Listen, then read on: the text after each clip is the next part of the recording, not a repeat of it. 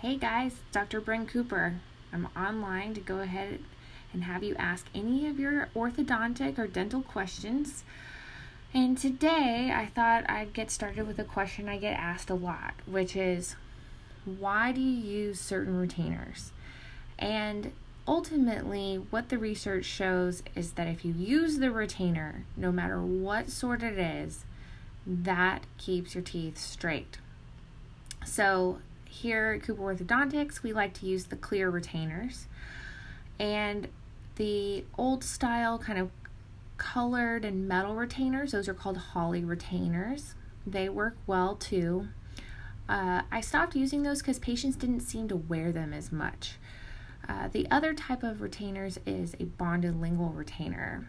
So, the thing with these is that there have been some case examples where the wires have actually gotten bent and pushed the teeth out of the bone. The other thing is that it's hard to floss and clean around these retainers. So, if there is a bonded retainer that's necessary, like when you have a space between your upper front two teeth that just will not stay closed, then you can use a lab formulated retainer and it will stay bonded to the teeth. Also, you can get the wire kind of bent down so that you can still floss your teeth.